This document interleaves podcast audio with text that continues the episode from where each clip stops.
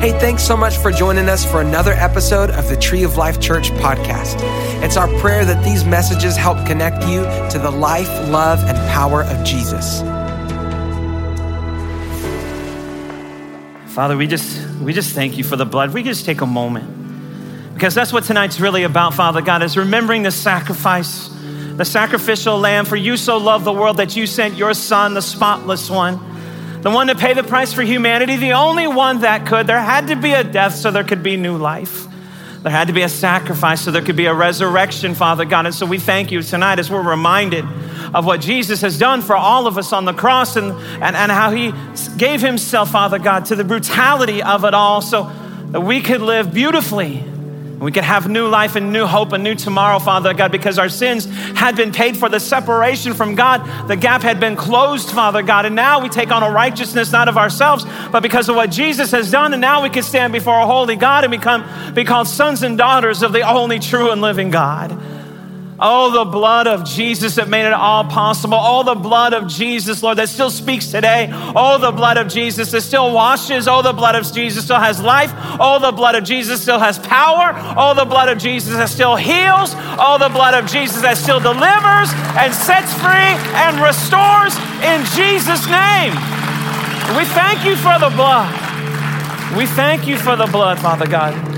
And tonight, that's what we remember, we honor with our time here, Father God, with our prayers, with our reading, with our worship, with our hearts, with our lives. Father God, we thank you for the sacrifice, Lord, and we look always to bring glory and honor to your name. In Jesus' name, amen. Amen, everybody. Can we give another a round of applause there? you can be seated. You can be seated. You know, it's, a, it's, a, it's an interesting service. I was uh, visiting with a family earlier that this is the first uh, Good Friday service we've done. We had one scheduled last year. The COVID came, and so I was looking forward to it because I, I was realizing every year I'm looking at, you know, the Easter weekend, and we focus on the resurrection, and that's right and, and good and all that. But we can't forget the sacrifice. There's not a resurrected life without a sacrificial death. Amen. And there's not freedom from sin without the spotless lamb paying the price. And so uh, we needed to take some time and I think tonight, but it's, it's not the resurrection service. It's a little bit, not, it's, it's not a, it's not a down, it's kind of, it's just a little bit of reverence and just that, that the reality of what Jesus endured for us. And not that I want to take tonight and talk about the brutality of what he experienced, although it is real. it is important to be reminded of that. But it just as horrific as what he experienced is what he physically, what he did for us spiritually is astounding. It's amazing, it really is. And so I want to take some time tonight and talk about that, our sacrifice that Jesus made. And, and I'm probably everybody that's having a Good Friday service and have already had, because across the world, the time zones, probably everybody that has stood before a group of people have said, It's Good Friday for you and I. How good it was for Jesus. And I got to think, I said, I'm not going to say that. I'm going to be the one guy that doesn't say it. And I couldn't resist. It's like this, right? It's just, pressure. I'd be kicked out of the club, I guess. I don't know if I didn't. But, but the truth of that is, I believe it was still a good Friday for him because even though he had to endure so much, his greatest love was you and I. And his mission was to reduce the separation or actually eliminate the separation between a sinful man and a holy God. There was no, for him, there was no greater honor, there was no greater mission than to be the one that was able to do that. And so he lived his life and gave his life willingly to be able to be your sacrifice in mine. And so we are so grateful and thankful. I love the songs. Every song I turned to my wife, said, I love this song. And she finally said, she finally looked at me and said, it's because they're old ones. I don't know, but you know, there's something about those old songs, word songs about the blood and the power of Jesus that does still have life. And, and to be reminded of that tonight, I, I think is eh, absolutely special. And so I want to share some things on my heart from the word. And you heard the readings, and I, I was impressed, felt impressed to read another thing that we had read a little bit, but I just want to read this part to you before I get into the things that are on my heart. And it says this in Isaiah 53 He is despised and rejected by man, a man of sorrows and acquainted with grief. And we hid, as it were, our faces from him. He was despised and we did esteem him not. Surely he has borne our griefs, excuse me, and carried our sorrows. Yet we esteemed him stricken, smitten by God, and afflicted. But he was wounded for our transgressions, he was bruised for our iniquities. The chastisement of our peace was upon him, and by his stripes we are healed. All we like sheep have gone astray. We have turned everyone to his own way, and the Lord laid on him the iniquity of sin of us all. He was oppressed and he was afflicted, yet he opened not his mouth. He was led as a lamb to the slaughter, and as a sheep before its shears is silent, he opened not his mouth.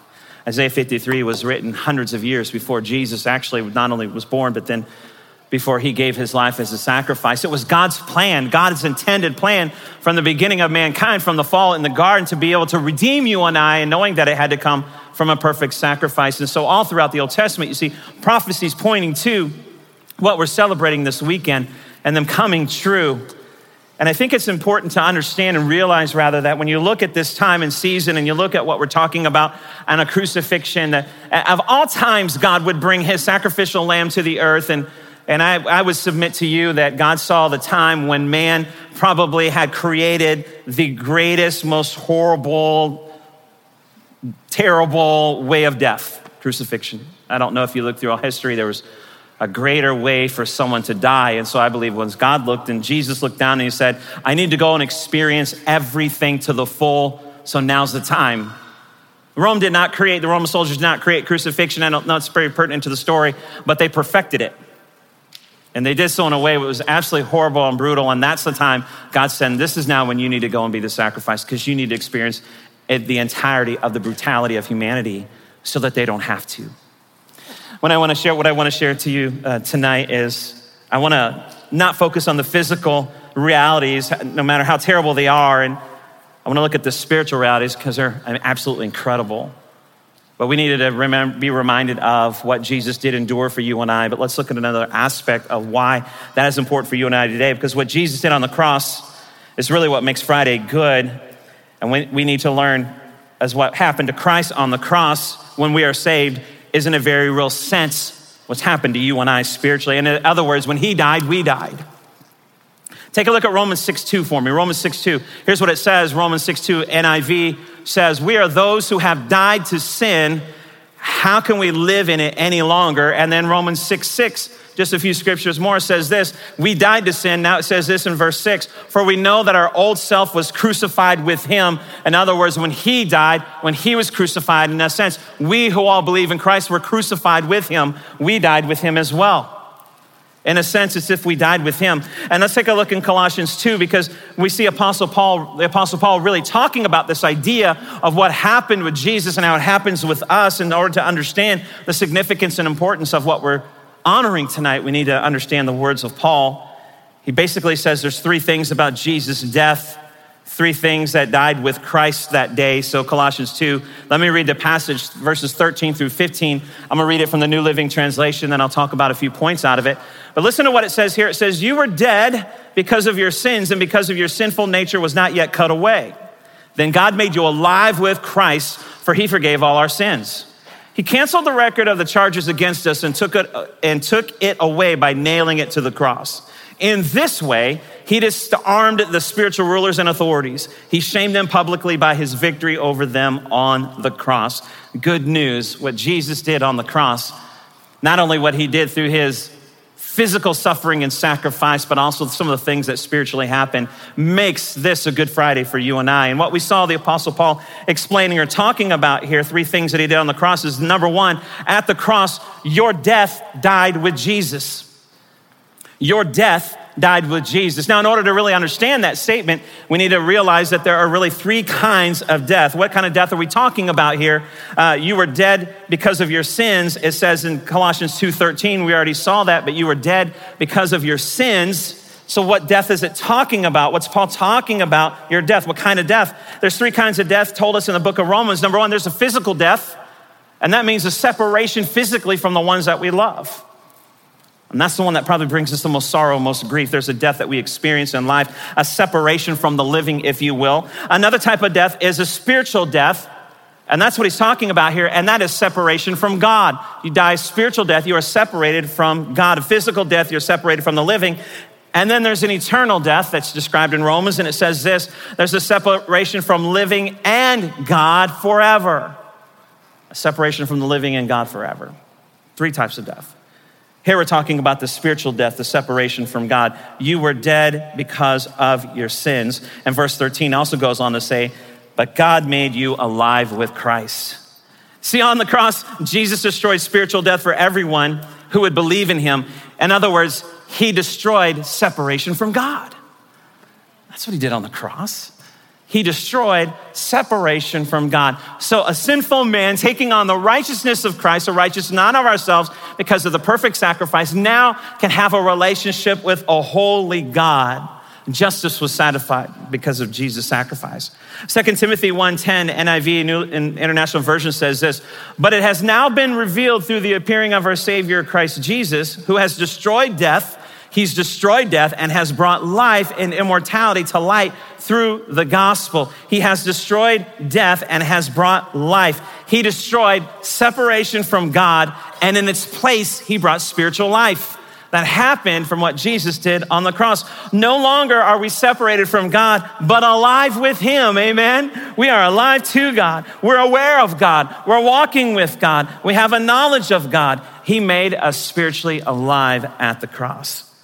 And Colossians 2:13 again says, "When you were dead in your sins and in the uncircumcision of your flesh, God made you alive with Christ. He forgave all your sins. He forgave. God made you alive in Christ and he forgave all your sins. At the cross, your death, your spiritual death, your separation from God died with Jesus. The second thing we saw, what Paul was talking about here at the cross that took place, was your debt died with Jesus.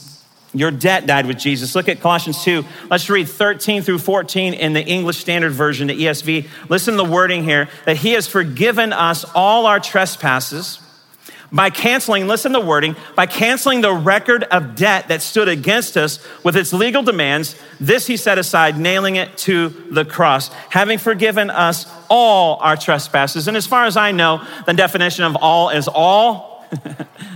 Not just some, not just a few, not just the really bad ones, not the most recent ones because the others now they're long gone and what does it matter, right? It's all. And it's also all that you ever will commit. He forgave all our trespasses, all of them, every single one. How? The scripture says, by canceling the record of our debt. On the cross, God placed on Christ all of our sins. And Paul talks about our sins as a record of debt. Now, that here in the Greek, the wording, going back to the original language, is the, the word is the only time that you see it translated this way in the New Testament. And it's basically, it's, it's really what it means is a bill, that there's a bill that has to be paid. The wording might even be receipt, that you have been receipted for what you have done. In a sense, like if you were to go out, maybe you're gonna go out tonight after, after tonight, you're gonna go get something to eat with some friends, and all of a sudden you're ordering some food. And, and for the Duncans, it's chips and salsa. That's how it all starts, right? And then, and then we work in some, some more food. And, and then you go with somebody else, and all of a sudden here comes the bill, and, and they hand it to you. And then your friend's the one that goes, Oh, they pull the, oh, I, for, I forgot my wallet trick, right?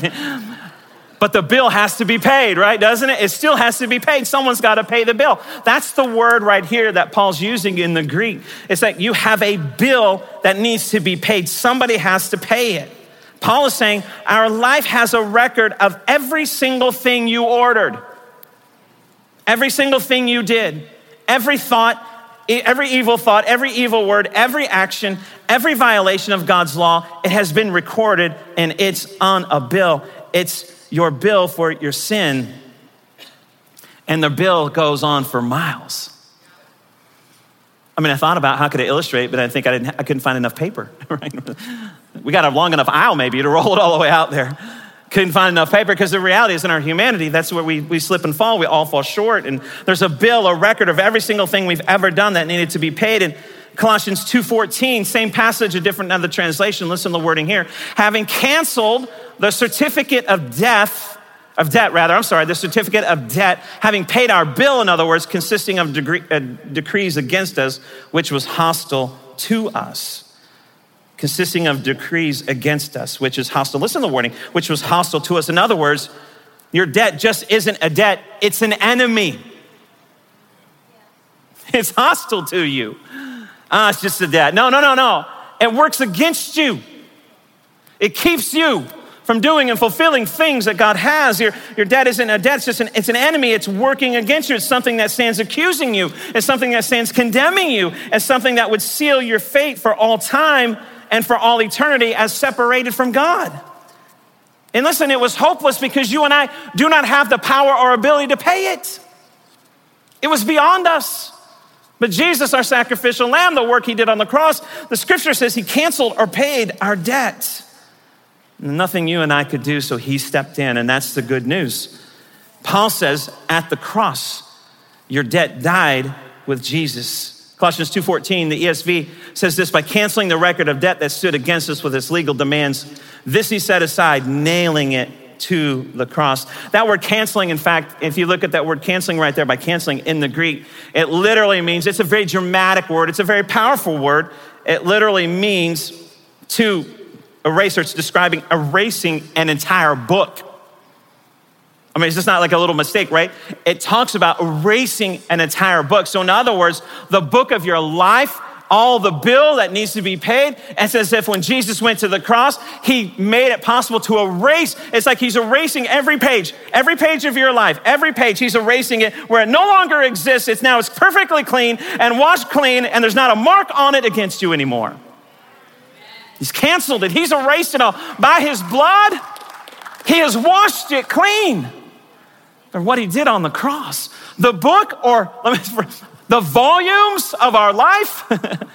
so I'm like, well, mine's only like that. Well, mine's not. Mine's probably like that. I don't know. But anyway, it's a page after page. It doesn't matter how big you think it is or actually it is, he erased it all. Washed clean.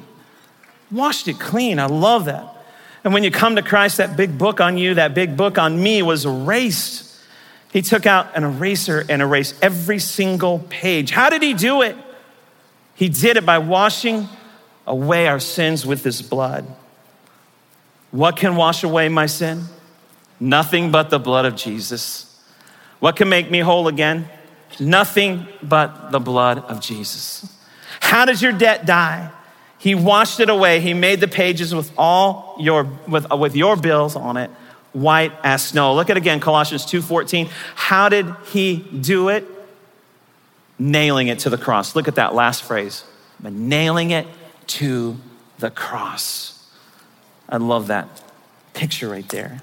As one of the spirit, spiritual realities for you and I is on the cross, your sin against you was nailed to the cross. The charges, if you will, as the wording is, was nailed to the cross, the charges against you. And it was this theft, and I wanted to illustrate it as the scripture talks about that your debt was paid, that uh, uh, the bill was paid by what Jesus did on the cross. As, as he was nailed, it was nailed, the scripture says, to the cross. And every word, every evil word that you have ever said, the scripture talks about, and every idle word that you have ever said is nailed to the cross. And then the thoughts and the things that you even think that God doesn't miss, you don't pay attention to maybe, even the evil thoughts or the things that come across your mind have been nailed to the cross.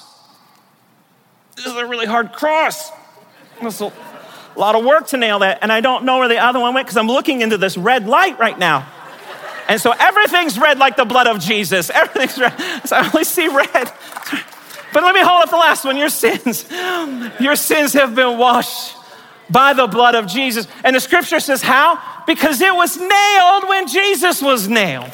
Nailed to the cross. Your debts, everything you owed, the bill was paid bill was paid. I love that. It's a spiritual reality. Your charges, my charges nailed to the cross forever. Now, understand that's, that's a significant illustration because what happened was when Jesus, we know the story, when they put into the cross, what they do, they, they, they created a sign. And that sign said, King of the Jews. They couldn't find really any fault in Jesus, but they, but, but he, they, they thought he was the King of the Jews, or he was saying that, and people were saying it. So that was his crime. It was really true. He's the King of Kings, but that was his crime. So they nailed above his head a sign talking about his crime. It said, King of the Jews. And that's what they did when they crucified people. They would put their crime up there because then it would be a deterrent. So the thieves would have thief nailed above their head or they would wear something around their neck. And as if Jesus, as they were nailing King of the Jews and the crimes against him, the bill, they were nailing that on the cross for you and I, whatever that is when you came to Christ. Jesus had took that on the cross with himself. One more thing happened at the cross. At the cross, listen to this at the cross, your enemy's demonic power died with Jesus. The enemy of your soul, the enemy of this world, Satan, and all his demonic power died with Jesus. We said this this last Sunday. On Friday night was the crucifixion. On Sunday morning was the resurrection. But on Saturday, there was an insurrection where Jesus went to hell and rose up against death, hell, and the grave and overcame for you and I. The power of the demonic forces was defeated on the cross. The enemy of your soul, his power died with Jesus. Colossians 2:15, New Living Translation says this, in this way. Now listen, in this way he disarmed the spiritual rulers and authorities. He shamed them publicly by his victory over them on the cross. He disarmed the spiritual rulers and authorities. Look at what it says in the message paraphrase. I love the wording in the message paraphrase. Same scripture, Colossians 2:15. He stripped all the spiritual tyrants in the universe of their sham authority at the cross and marched them naked through the streets. I love that. He stripped them. He stripped them of their power. He stripped them of their authority and he marched them as being defeated and conquered ones in front of everyone and everything. The picture is so powerful because what happened in the day as Paul was writing this, he was reminded of the, of the Roman conquest of the day when the Romans would go and it wouldn't be just a battle battle, when they would utterly defeat a hostile enemy, what they would do when they would come back to Rome and they would come back and they would march through the streets of Rome, the emperor would be there and they would come with the generals of the army. They would come with the mighty warriors of the army. And so what would happen is the, the generals would lead the, the procession into the city and then it would be followed by soldiers of Rome and then it would be followed by all the plunder, everything they took from the enemy. And then last it would be the conquered generals, the conquered leaders, the conquered warriors. And what happened is they stripped them of everything, as the scripture describes, and they marched them in chains. And what they would say is, Look at one, who you were afraid of at one point in time. Look at the one who you thought had power. Look at the one who you were afraid of and living in fear. And you thought, There's no way I can overcome. You were living in fear that they would do something of harm to you. Look what has happened. They have been stripped of everything, they have been defeated. And now they're being marched through where everybody's saying, I am no longer longer afraid. That is a conquered foe. They have no power over me, they have no more authority. That is what Jesus did on the cross to the enemy of our soul. Stripped of everything. And love that analogy. As Paul is just reminding all of them the writings of the day of what would happen when an enemy was defeated. And remember the people you heard, heard so much about that you thought had so much power, that terrorized you, and that you were living in fear from. Remember the enemy that you thought would invade us and that we couldn't, be, we couldn't defeat them or they couldn't be defeated? Remember, look at them now, stripped of everything. Stripped, they have nothing, nothing to fear from them any longer, nothing to be afraid of. He disarmed. The original language meant he stripped. He stripped them of their power, stripped them of authority. On the cross, Jesus Christ stripped demonic power and authority. On the cross, he rendered Satan ineffective in life and the life of a believer. He exposed them, he defeated them. And so we could see how powerless they really are. He showed them publicly. He took the victory the enemy thought he had won by nailing Jesus to the cross. And he thought that he had finally defeated the Son of God. He thought that he had triumphed. And Jesus went down into the grave and went to hell and defeated the enemy there and took everything from him. That's what happened at the cross. And so now he is powerless against his people. Why do we call it Good Friday? Because at the cross, your, your spiritual death died. Your separation from God ended. To as many as believed him and received him, he gave them the right to be called the children of God, sons and daughters of the King. Why do we call it Good Friday? Because at the cross, your debt died with Jesus.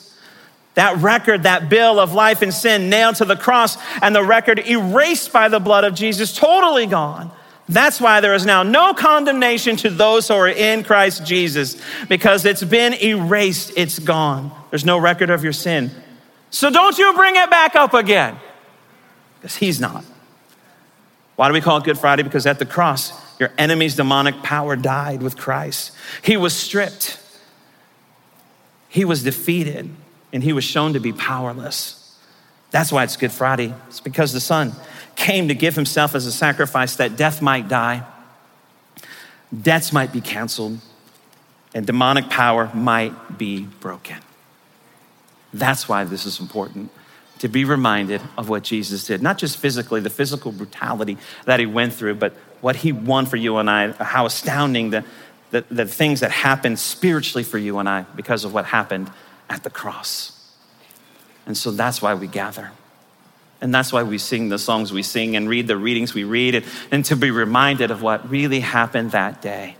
What happened for you and I that night? Not, not what he endured physically, but spiritually, he endured a separation from his father, who he'd never been separated from before. There was no reason to be, but he did and endured all that so we could truly live. And that's what this night is about. Thanks again for joining us this week. We pray that this message encouraged and inspired you. If you want to find out how you can be a part of Tree of Life, just go to our website, treeoflifechurch.org. Don't forget to subscribe to this podcast and share it with a friend.